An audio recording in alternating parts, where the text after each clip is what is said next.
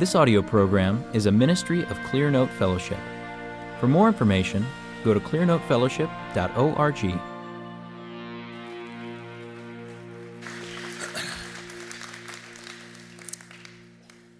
I was just sitting here remembering that I was here, I guess it was May or June for graduation uh, last year.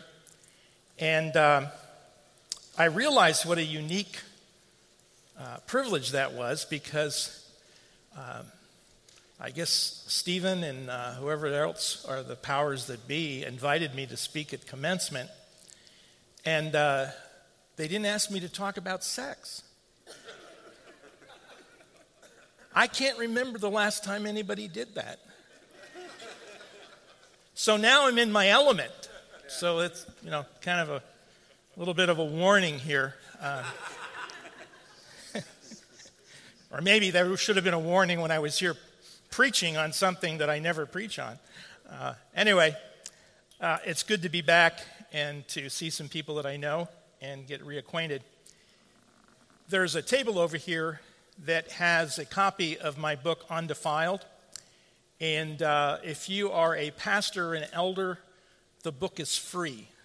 Uh, and so please stop by and pick up a copy. Um, there, I, I, understand about 40 of you registered here, and so we've got plenty of books. They're also for sale in the table where all the other books are. They're selling it, and so whatever they want to soak you on, no, no, whatever they want to charge you for that. Um, I'm actually making them a deal and giving them all of my leftover books at, uh, at my cost. So they'll sell you one if you're not a pastor uh, or elder. And then also, um, there's a handout for pastors and elders, and uh, it's uh, just a page out of a website, childwelfare.gov, and it talks a little bit about privileged communications. And on the back side, it lists uh, some of the states in terms of what's required of pastors, because not all 50 states are the same. And maybe or maybe not, you are familiar with what your requirements are from the state that you live in. I did a little bit of research online, and it's different in Indiana than it is in Ohio. So, uh, this is just kind of to remind you that uh, you need to find out what your responsibilities are. And there are, like in Wisconsin, there are distinguished, uh, they distinguish between priest uh, and non priest because of the issue of confessional. Wisconsin has changed its law from what I remember years ago, uh, where all clergy uh, had privileged communications and never had to report abuse. That's not, this, not what it is in Wisconsin now. Clergy are mandated to report suspicion of child abuse, sexual abuse or otherwise. And I suspect that's true at least in some of the states that you come from. Priests only in a confessional do not have to report, but in any other pastoral responsibilities, priests are also now required to report. That's Wisconsin. So I'm familiar with Wisconsin. I don't know what it is in Indiana, but you should find out. And so this will give you a little bit of reminder, a little bit of information to do some searching. If you have a, a free access to an attorney or someone who might be able to help you get through the uh, complications of statutes in your state, uh, that might be uh, might be worth doing. So.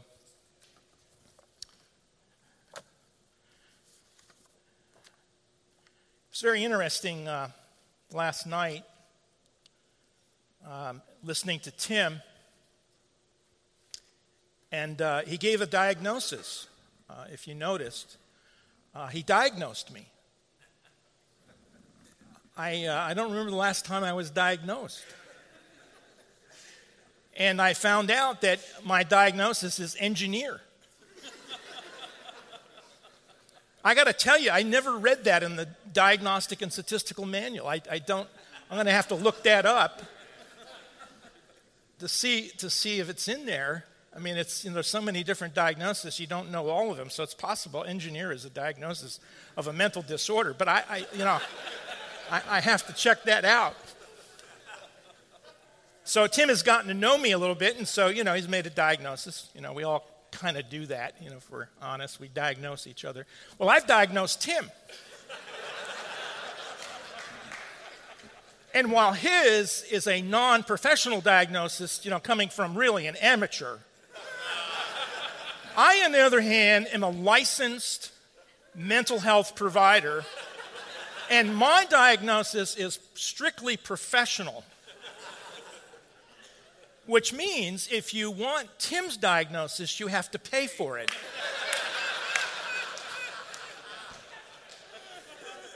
And I, I don't see uh, Mary Lee here, but if, let, oh, there she is.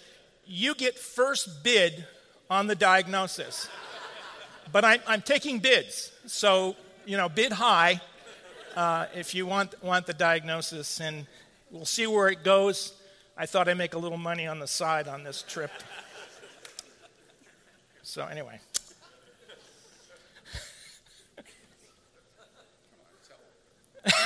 Tell him the He, wants, he wants everybody to know. See, I can't do that. I, I have a confidentiality requirement, Tim, and I can't do that. I, you, you can, you know, you can do whatever you want, but, you know, I, I'm, I'm, I get in trouble, you know. anyway, let's get on with the subject, otherwise, we're going to run out of time here. Recognizing sexual abuse. I, I want to address the topic uh, kind of broadly in three ways. Uh, one, I want to give you a little bit of a history of how the problem has been managed. And I think that will help you understand the importance of managing the problem today. You know, where are we? Where have we been? Um, second, I want to give you the specific indicators of sexual abuse. In fact, I have a handout for everyone who's here that will give you a list of things that you can, you can reference. We'll talk about that a little bit later. Um, but let me ask if all the indicators on this handout were staring you in the face, would you address the problem? Would you address the problem? And third, I want to look at it that it's very important to talk about why the problem must be addressed and for us to deal with any reluctance to address the problem when we suspect child abuse. And, and you're going to hear me use the word suspect, suspicion a number of times because that's where it comes at us legally. So it is, it is not necessarily your job, it is not your job legally as a member of a church or as a mandated reporter, if you're a school teacher, for example, or uh, you're a pastor and you're mandated to report in your state, it is not your job to determine whether the child has been sexually abused. You're going beyond your bounds. Now, I think it's a good idea to try to really find out, but from a legal standpoint, you're not mandated to make an investigation and determine whether the child or person has been sexually abused or not. Your responsibility, if you're a mandated reporter, is to report suspicion. To report suspicion. You're mandated. As a counselor, I'm mandated to report suspicion of abuse. And particularly, we're talking about, of course, sexual abuse. You know that, as you all know, the internet is strangely dangerous in the sense of you can Google it. And so, you know, uh, preparing to speak on this subject, I did some Googling. And I was curious about going back to, as far as best you can, and, I, am not an historian, but you know, I, I can Google it, uh, looking at where things were at in Jesus' day. Uh, what, what does the New Testament say, or what was going on in the New Testament period in terms of child abuse? Do we have any kind of information? And I, I, I thought it was a little bit interesting in terms of a biblical, you might say, historical biblical perspective. And what I found, and again, you know, I, I qualify this because it's, you know, I don't think Google is, you know, the inspired word of anybody. You know, and anybody can put something on the internet, I suppose. But um, the New Testament world was a very, very different world than the world that we live in today in terms of how children were viewed. what I read is that we believe, scholars believe, historians believe, that infant mortality was extremely high. And that just says a lot about a, a different world. It is estimated that less than half of all children survive to their fifth birthday. Can you imagine a society where that was a reality? And 40% survive to age 20. So a lot of people died. And think of the children that were lost. It was apparently implicitly condoned to practice infanticide in the Roman Empire. So that was the state of children in Jesus, roughly Jesus' day.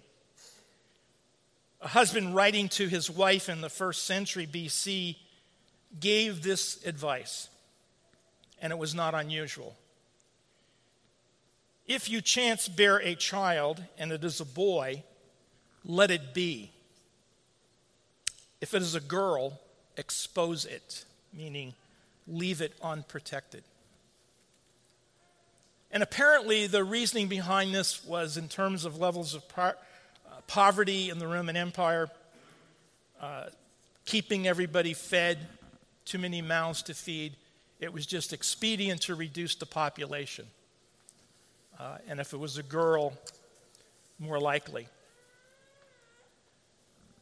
interesting, you know, you think today modern con, uh, contraception is, you know, uh, broadly practiced, readily available. And what was it in that day? I'm surprised to find that they had anything at all, but apparently, writings from medical authorities of the day uh, indicate that there were certain herbal preparations as forms of birth control uh, and also to induce abortions. Now, in contrast to the world of that day, Jews were in a kind of a different situation, which is interesting. They did not um, believe in infanticide or abortion, and Jewish writers condemn those practices. So that, that's, that's reassuring. One first century Jewish philosopher wrote As to the charges of murder in general, and murder of their own children in particular, the clearest proofs of their truth are supplied by their parents. Some of them do the deed with their own hand. With monstrous barbarity and cruelty, they stifle and throttle the first breath. The infants that, that are born, and they throw others into the river or in the depths of the sea after attaching some heavy substance to make them sink more quickly under the weight. I read years and years ago, I was actually doing a research paper on child abuse in my second master's um, at uh, UWM, University of Wisconsin, Milwaukee. Swaddling, clo- uh, swaddling clothing, which we, we know how that was used in the New Testament, was to restrain the child and keep them from moving around and today would be considered child abuse. And of course, Jesus was wrapped in swaddling clothing. I say all that to put it into the context of a passage of scripture that I'm sure most of you are familiar with, and that is in Matthew chapter 18. If you get the picture of the world that Jesus was born into, the world that Jesus grew up in, and the first church was first century church was operating in, it really begins to sound far more radical what he says in the 18th chapter of Matthew. At that time, the disciples came to Jesus saying, Who is the greatest in the kingdom of heaven? And calling to him a child, he put him in the midst of them and said, Truly I say to you, unless you turn and become like children, imagine that, become like children in the society that we just briefly described unless you become like children, you will never enter the kingdom of heaven. Whoever humbles himself like this child is the greatest in the kingdom of heaven. Whoever receives one such child in my name receives me, But whoever causes one of these little ones who believe in me to sin, it would be better for him to have a great millstone fastened around his neck and to be drowned in the depths of the sea. Which I never understood that that's what they were doing with children. And he's saying it should be done to the child abuser or the person who does not really treat children properly or protects children in a proper manner when they need to be protected. I think would be an appropriate implication. So, what I read, and there's probably some of you who have more knowledge of history during that period, but children, along with women, old men, slaves were viewed as physically weak burdens on society and had little value to the wider life of the community. And again, in the Greece, Greece and Rome, it was an accepted practice to abandon unwanted children, often along the roadside to die. However, admonitions against the pagan practices of abortion and child abandonment were found in the earliest Christian writings. It's almost like what's changed from the first century to the 21st century.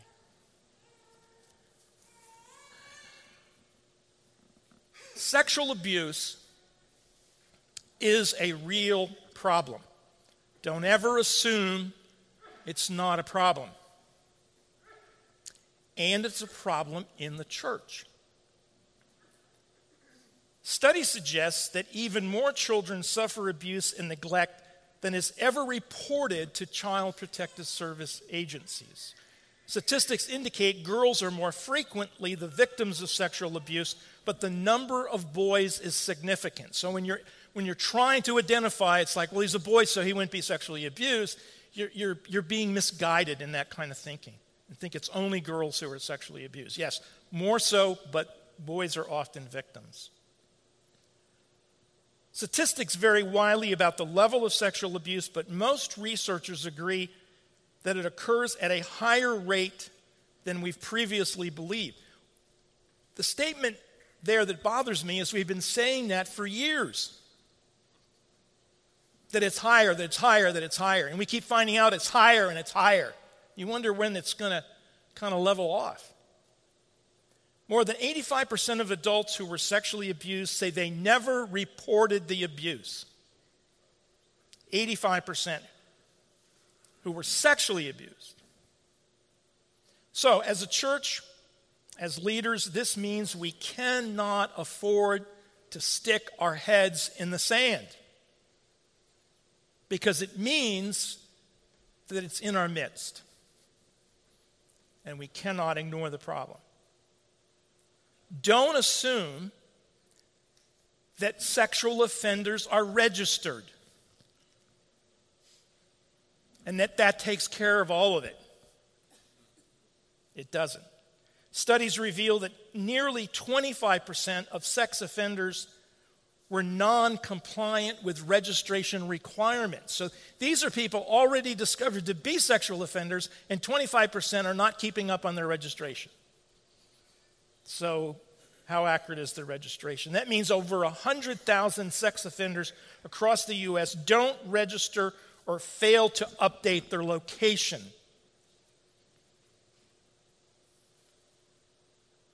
Now, those are only the ones who've been caught.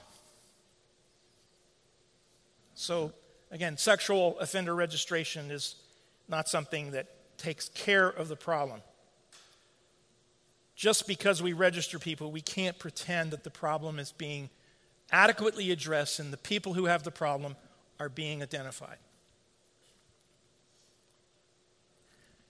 Just as a, simple comparison, raise your hand if you know that breast cancer, I mean, it's a ridiculous question. Raise your hand if you know breast cancer exists. you know, and of course, 100% of you know that breast cancer exists. And we all know about campaigns to have breast cancer awareness, particularly if you watch football, they're wearing pink, you know, to, to make everybody aware of the problem. So I think we're doing a fairly good job. I, I, assume I'm not an expert on, on that problem either, but I think we're doing fairly good job. There just seems to be a lot of awareness of women having that problem. What I understand is one in eight women, approximately 12%, will develop invasive breast cancer over the course of their lifetime. One in eight. So now, here's the real question How many of you know that children and teens are being sexually abused? And everybody should raise their hand. But does that awareness really exist at the same level? Fact is, one in seven girls will be sexually abused before age 18. That means that 400,000 babies will be born in the U.S. this year and will become victims of childhood sexual abuse. I, I, as I prepared this and went through these numbers, I thought, I just hope Google is wrong, that it's not this bad. Of course, it could go the other way, that it's even worse. Then you can ask the question how many of you have a family member with breast cancer or have had a member who's diagnosed with breast cancer? And of course, I can watch an NFL football game and I'm aware of breast cancer. I have a wife who has a regular mammogram, but I've never had a family member, immediate or extended, diagnosed with breast cancer. But I think those of you who have would agree that changes your perspective on breast cancer. If it's you, it's your wife, it's your daughter, a good friend is diagnosed with breast cancer, boy, does that change it. From just simply awareness of the problem to now it's really more personal. Someone you care about is going to be battling with that, with that horrible disease. But how many of you have family members who were sexually abused as a child or a teenager? Now, that's an unfair question in a way, because there's probably more secrecy when it comes to sexual abuse in someone's past than whether you had breast cancer. Someone could walk into church on Sunday and say, I was diagnosed with breast cancer. Would someone walk into church and say, I was sexually abused? I mean, it's clearly obvious. No one's going to do that. So there's more secrecy, of course, around the problem of sexual abuse. So, stating that children and teens are sexually abused is simply a factual statement. But when it's somebody you know, your world changes. Being suspicious that a child you know is being sexually abused is going to be harder to ignore, I hope.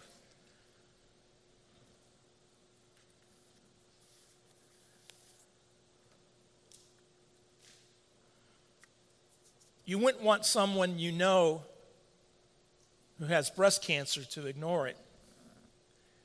And I hope, if anything comes out of this conference, that we increasingly would not want to ignore someone who is being sexually abused.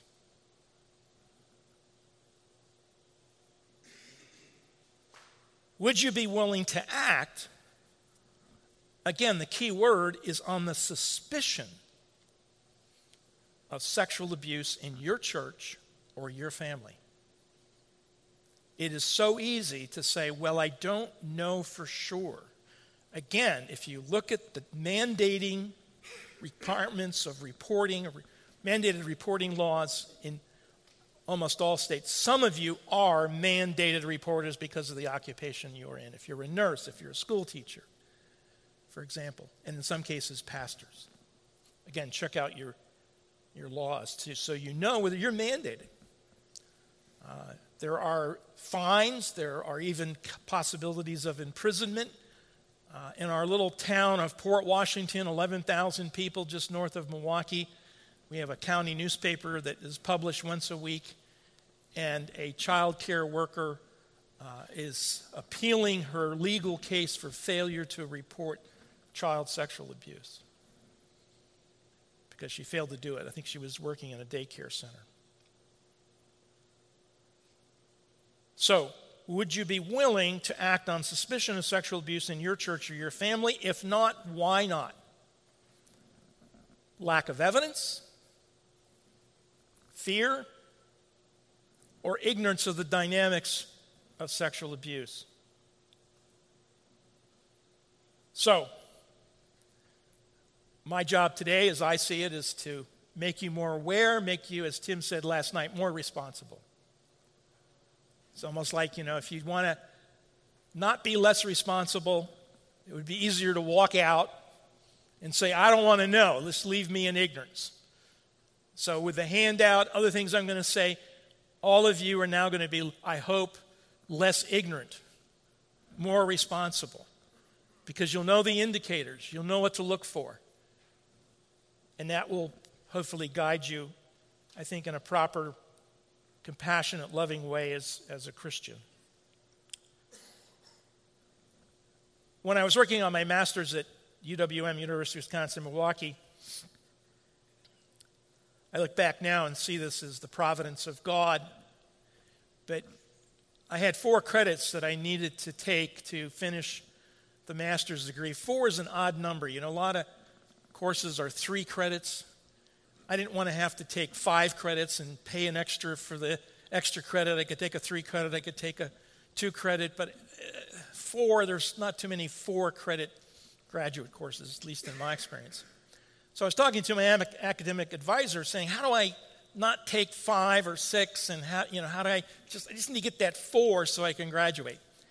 He said, Well, why don't you do uh, an independent study project uh, and, and, and he said, uh, We can assign any amount of credits for that. He said, But you could do it for four credits. And he said, You know, I would monitor your independent study and you would write a paper and, you know, and uh, we would meet and interact and that would give you the four credits of independent study. I thought, Well, that's a, that's a good deal. And so then the issue was a topic. And I don't know why, I can't remember, this was a long time ago. But I chose the subject of, sexu- uh, uh, the, the subject of child abuse as my topic.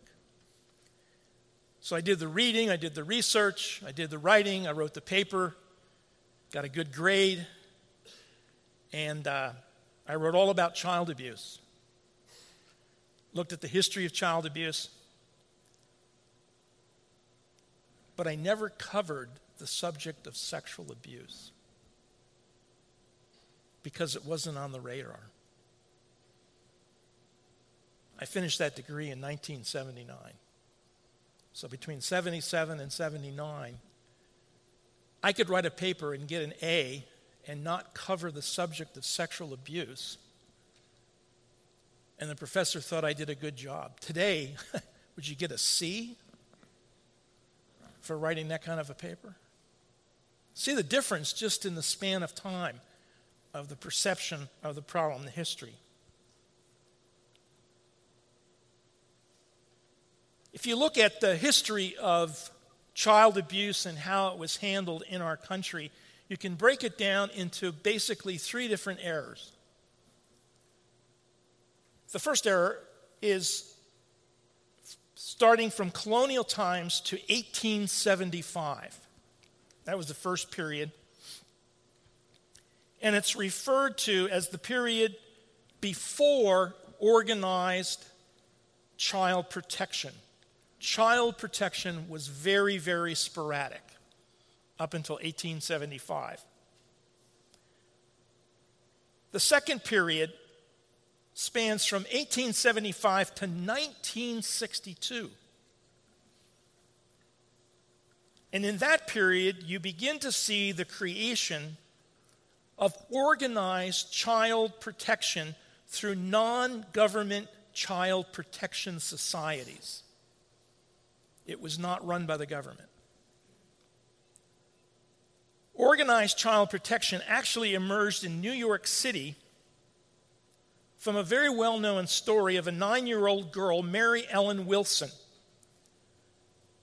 She was routinely being beaten and neglected by her guardians. I haven't, what I've read on that, I would suspect, I would suspect sexual abuse, but that's not in, that's not in the record.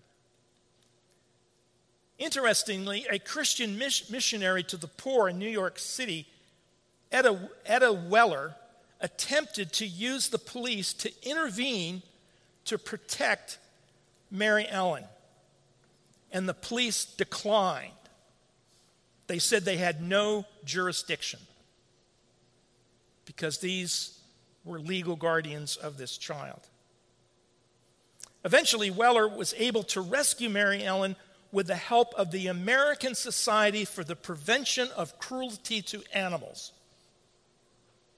And the legal case was argued in court that Mary Ellen was an animal of the highest species and deserved protection.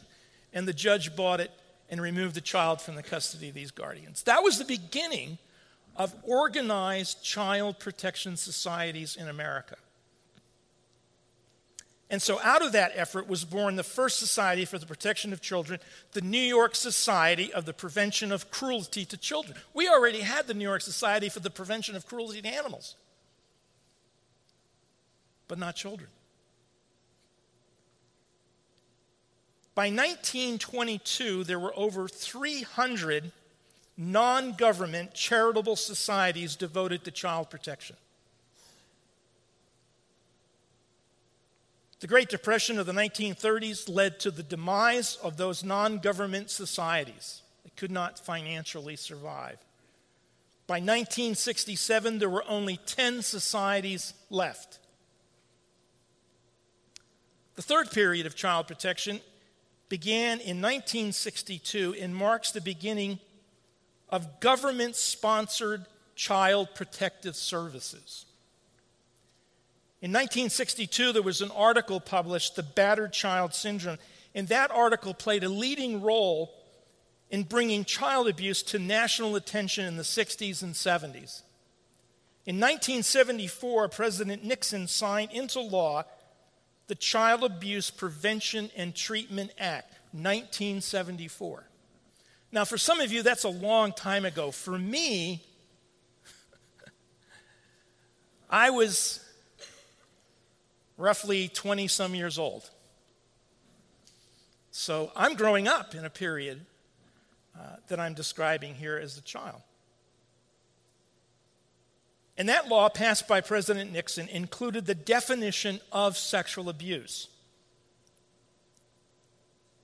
So, as a result, there was a growing awareness of the problem, and this led legislators to enact reporting requirements which mandate that any professional person, doctor, nurse, teacher, social worker, counselor, daycare worker, who knows or has reason to believe that a child is being abused reports the information, needs to report the information to the local welfare agency, Child Protective Services, or to law enforcement. So that was enacted in 1974, mandated reporting of child abuse, including sexual abuse. 1974. By 1976, all law, all states had mandated reporting requirements of professionals of sexual abuse. By 1974, there were 60,000 cases of child abuse and neglect. By 1980, there were over 1 million cases. By 1990, 2 million. By the year 2000, 3 million cases of child abuse and neglect. Until the 1970s, the prevalence of sexual abuse was seriously underestimated. So that's how I got away with writing that paper and still getting an A. Now, it's interesting in terms of standing in front of you and speaking this morning is where I sort of enter this world, as it were, this uh, problem. I finished that degree, the master's degree that I mentioned, 1979, and I got my first job as a counselor.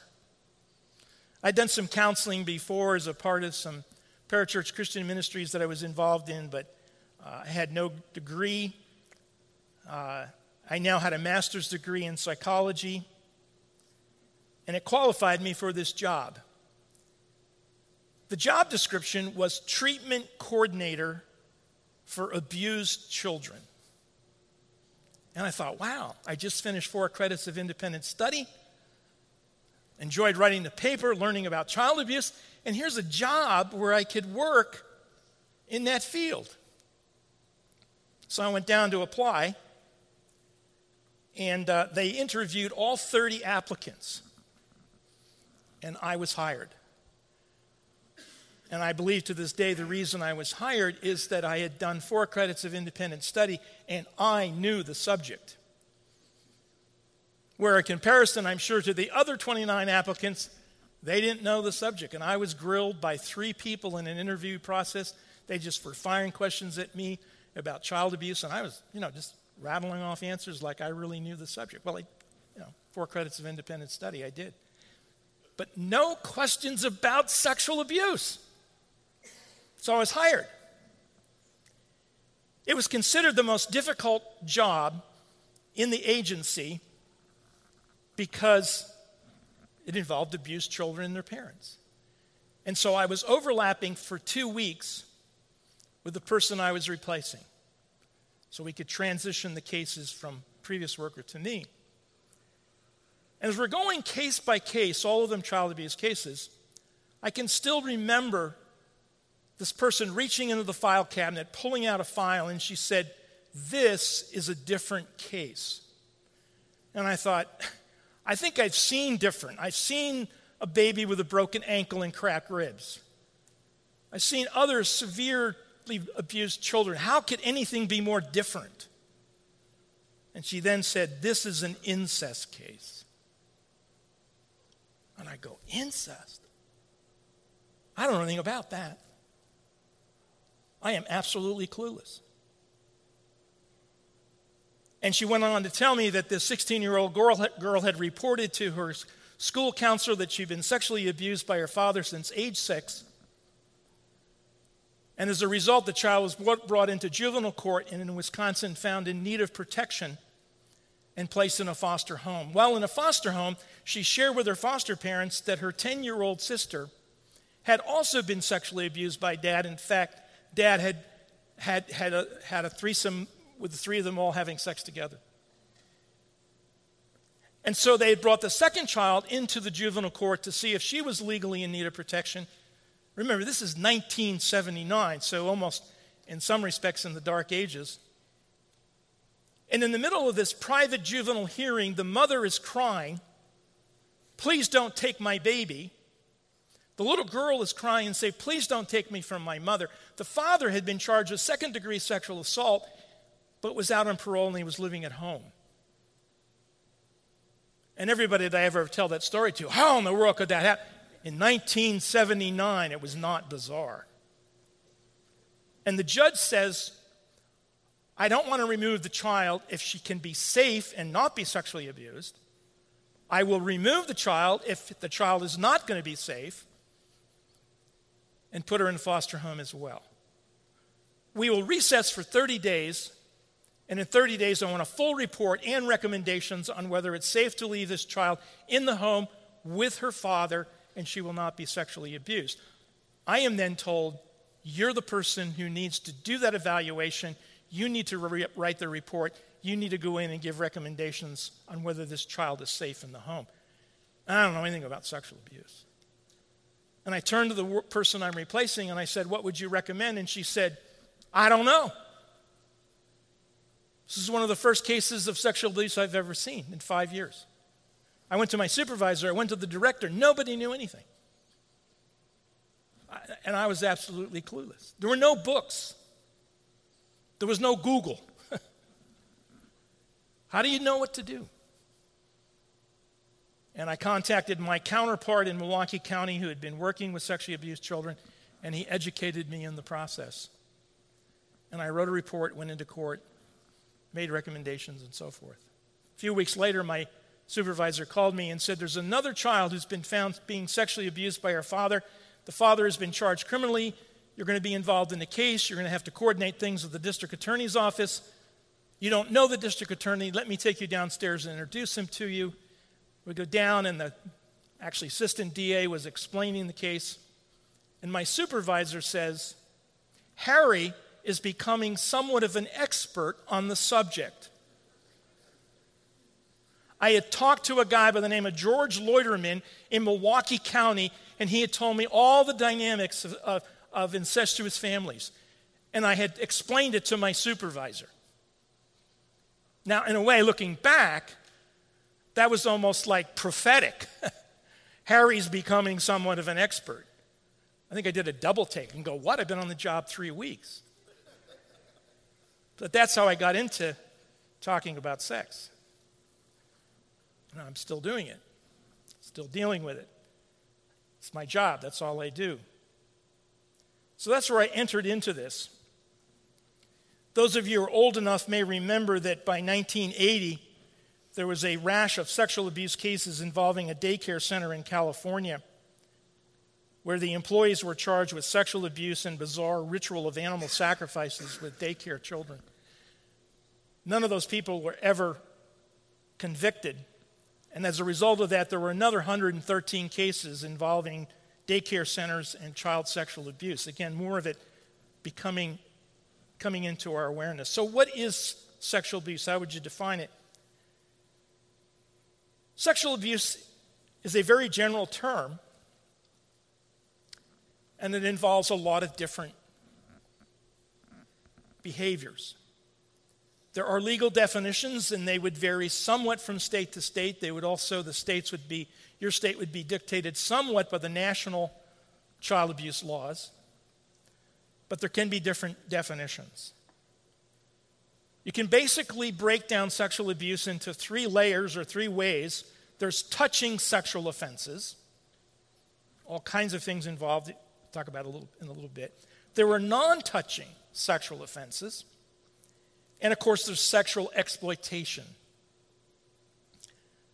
Touching involves touching a child's genitals, penis, testicles, vulva, breast, anus for sexual pleasure or some other unnecessary purpose. Making a child touch someone's gentle, genitals or playing sexual games.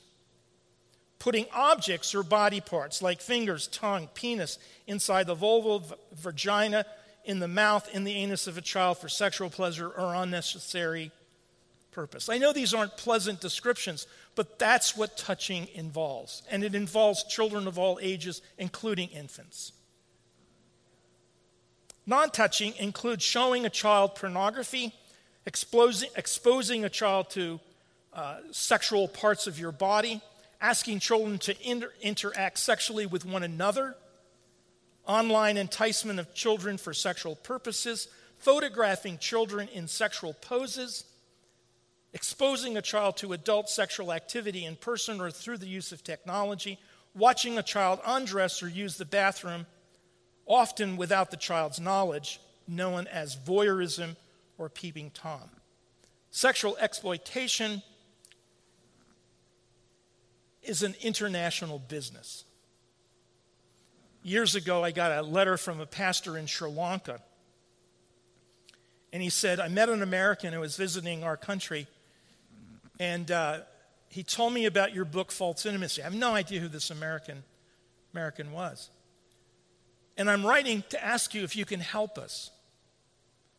He says, in the culture of Sri Lanka, prepubescent children are sold into prostitution for the sex tourism trade in that country. By the time you reach adolescence, you are no longer of value and you are discarded and you're cannot return to your family and you live on the street. He said, Both my wife and I were sold into that industry. My entire congregation is made up of men and women who were in that sex tourism trade. Can you help us? What do you do? counseling different people from different countries, about 20 different countries, it's always fascinating to see how sexual sins and sexual activity can vary from different countries and different cultures. I, am a great believer that missionaries really need to be prepared to deal with the sexual realities in the country they're going into. They need to know what is there because it may be very different from this country or, say, another country. Sexual exploitation, very obviously, knowing, producing, possessing of child porn for distribution engaging a child in prostitution or other forms of offering children for sexual services for compensation, financial or otherwise, knowingly consenting or permitting ch- the child to be exploited.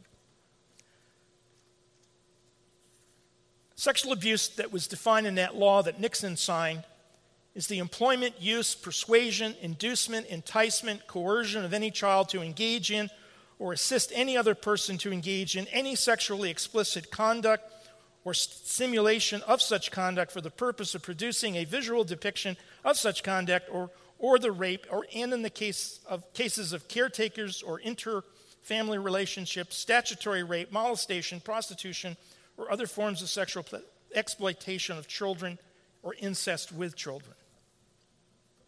Why are we vulnerable? Why is the church vulnerable? If you don't realize it, churches are extremely vulnerable to predators. We're uniquely vulnerable. One is, and it's a great thing, in a church there's a certain level of trust. We tend to be trusting and unsuspecting. We tend to ignore the evidence. I think this is changing, but there has historically, and I think there still exists the problem of lack of screening of child and youth workers. I hate the idea that you are going to hire someone, even as an unpaid volunteer, and you need to do a background check. What in the world have we come to? Opportunity. A church offers ample opportunity of unsupervised, close personal contact between children and adults, including overnight activities. Access. Child predators are attracted to churches where they have immediate access to potential victims in an atmosphere of trust. Need. Many churches struggle to get adequate help for children and youth programs. In other words, we're vulnerable. Lawsuits against perpetrators in churches by victims of sexual abuse are on the increase. I remember maybe 10 years ago attending a conference in Denver and attending a workshop there with two lawyers. And the one lawyer said, You know, it used to be lawsuits for churches were slipping on the ice and getting injured. This was like at least 10 years ago. He said, Now lawsuits are for sexual abuse. That was 10 years ago. So, churches and church leaders are sued on the basis of negligence in hiring and in supervision. So, if you're a church leader, be aware. Check with your insurance company to see if your policy excludes damages based on intentional criminal conduct such as sexual abuse. Know what your insurance will cover if you get sued. Coverage may be limited in your policy for sexual abuse. Or it may be limited if you do not have a written policy of how you are going to handle the problem or the potential problem. So you may want to immediately rush in and have a written policy so that the insurance company will cover any liability. If you don't have the written policy, insurance won't cover you in a lawsuit. Check, check that out with your insurance company. Risk factors of sexual abuse, risk factors in a child's environment and household. All of these help us to try to identify. Settings where secrecy is frequently permitted and encouraged. See that as a dynamic. Significant stress in a family, death, current divorce, job loss, children being viewed or talked about in adult sexual terms, exposure or an uneasy ac- or, or easy access to adult pornography, X-rated media, or child pornography, witnessing situations where sex is exchanged for money, drugs, privileges, or protection, Inc- incidences of unacknowledged child sexual abuse in family history, alcohol abuse, misuse, or illegal drug use in the home. Domestic violence in the home, repeated exposure to other forms of violence, settings where there is little or no physical, emotional, or sexual privacy. Risk factors in the child's relationships, weak or absent ongoing connection, connection to a trusted, safe adult. sees him or herself as not deserving protection or respect. Child feels emotionally isolated and neglected. Little or no accurate information available about what constitutes healthy touching or safe sexual feelings or behaviors. Developmental challenge or disability in a child or other family members. Child is expected to fill the emotional and immediate needs of adults. That's a huge indicator. Child, in terms of incestuous families. Child is a victim of physical or emotional abuse. Now, why is it difficult to report suspected abuse? This goes back to the 70s or late 70s, 80s when I was working in this field. It is often assumed that false reports of child sexual abuse are being made. Fact, that is not true. It is estimated that only 4% of child sexual abuse reports are fabricated. Most fabricated reports are made by adults in custody disputes or by adolescents. Now, Let's just say if you had a rebellious, sexually promiscuous teenage girl attending your youth program with unbelieving parents, and she told you her stepfather was sexually abusing her, would you believe her? However, if the same rebellious, sexually promiscuous teen grew up in your church, was the daughter of an elder in your church, would you be less likely to believe her? You shouldn't. On what basis would you be less likely to believe? Or if you saw the indicators of sexual abuse in either of those teenagers, would you have the courage to ask the right questions? If not, why not? I can tell you from firsthand experience sexual abusers don't look like sexual abusers. What do they look like? They look like you. They look like me. When I met that father who's sexually abused his 16 year old daughter for 10 years, I was imagining meeting him and going, oh, yeah, he's a sexual abuser. I could just tell by looking at him. And I met him, and he was just a nice guy. I literally went home to my wife and said, I met, I met my first sexual abuser, and he looks normal. It, it, it literally took me back. And they look normal, they look like, like, they look like us. Sexual abusers don't look like sexual abusers. They are fathers, they are mothers, they are step parents, they are grandparents, they are other family members, and they include juveniles. They can be neighbors, babysitters, clergy, teachers, coaches anyone who has close contact with children. So the challenge is sexual, abuser, sexual abusers like children. They are good with children.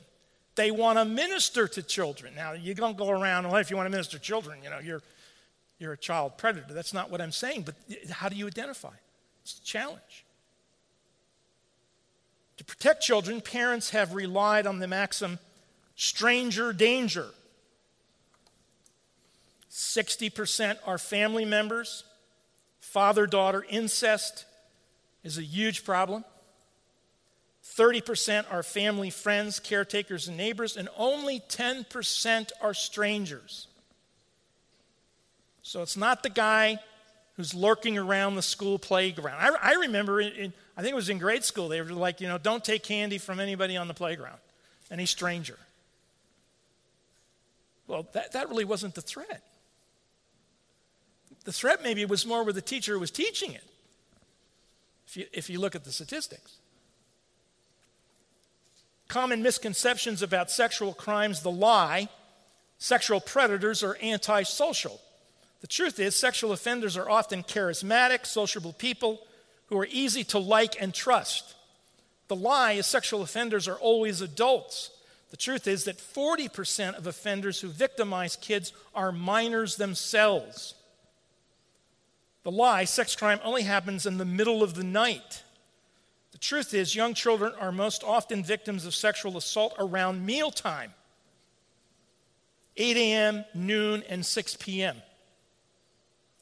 Again, predators appear to be good people. Most sexual abusers are not strangers, but family members or someone close to the family. And again, this is on over 30 years of experience.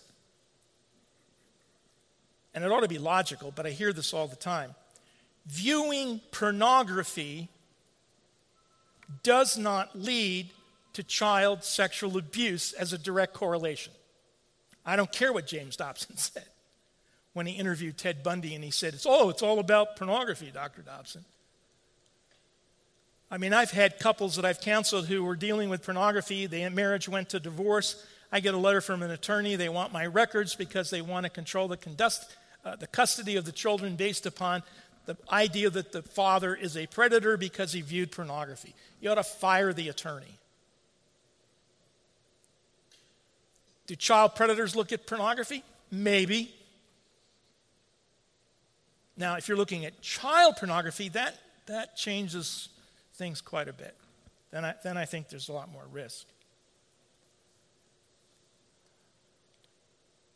All those who commit sexual offenses against minors are often described as pedophiles, predators, and thought of as adults. It's important to understand that a substantial portion of these offenses are committed by other minors who do not fit the image of those terms. Youth constitute more than one in four sexual offenders that juveniles perpetrate more than one in three sexual offenses against other youth. One in seven incidences of sexual abuse perpetrated by juveniles occur on school days. By the way, I think I've implied this, but if you're a school teacher, it wouldn't matter if you're in a private Christian school, if you're a school teacher, administrator, I am quite sure you are mandated to report suspicion. Suspicion. It's not your job to figure out if the child was abused in terms of the law. That's not saying you shouldn't try to find out, but your job is to report suspicion. Juveniles who commit sexual offenses against other children are more likely than adult sexual offenders to offend in groups, at school, and to have more male victims and younger victims. The number of youth coming to the attention of police for sexual offenses, offenses increases sharply at age 12 and plateaus at age 14. Early adolescence is the peak age for offenses against younger children. Offenses against teenagers surge during middle to late adolescence, while offenses against victims under age 12 decline. Small number of juvenile offenders, one out of eight, are younger than 12. Females are found more frequently among younger youth than older youth who commit sexual offenses. Again, jurisdictions will vary widely, so it's, it's really incumbent upon you to check out the laws in your state. Again, it's not just girls who are at risk. One in 25 boys will be sexually abused before they turn 18. Do I have until 11? Is that right?